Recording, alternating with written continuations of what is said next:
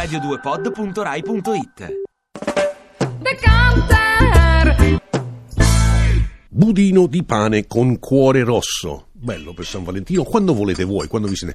Allora, dovete come prima cosa prendere della bella confettura rossa di ciliegie, mezzo cucchiaino, mettete su un, eh, un pezzo di carta a forno e congelate. Dovete fare 5 porzioni, 5 cucchiaini, dovete fare 6 porzioni, 6 cucchiaini, 2 porzioni, due- a seconda delle porzioni fate un bel, un bel gnocchetto di questa marmellata congelata. Poi, per il budino, una fetta e mezza di pane raffermo, senza crosta, tagliata fina, fina, fina, fina, fina, fina, fina, fina, fi- come? Fina, fina, fina, fina, fina, fina, fina, fina. Dopodiché eh, prendete, eh, per, eh, diciamo così, per quattro porzioni, ehm, un eh, mezzo litro di, di panna, due uova sbattute bene, bene, bene, e ci mettiamo eh, un cucchiaio di zucchero per ogni porzione, e qui ci siamo.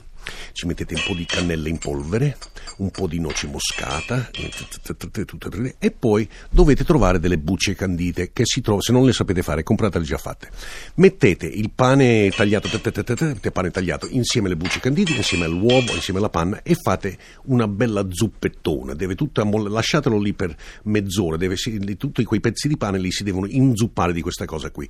Delle formine e li dovete eh, imburrare, mettete, mm, riempite queste formine e li mettete su una placca con dell'acqua nel forno a 130-140 gradi finché non si solidifica. Ah, prima di mettere a forno, quella pallina di marmellata la schiaffate al centro, eh, ricoprite con eh, la pappona lì, eh, mettete al forno, eh, quando è tutto solidificato tirate fuori, sformate e vedrete che il cuore rimane bello morbido e rosso. Tutto questo può essere poi sopra condito con della- una ganache di cioccolato, il cioccolato fuso. Buono.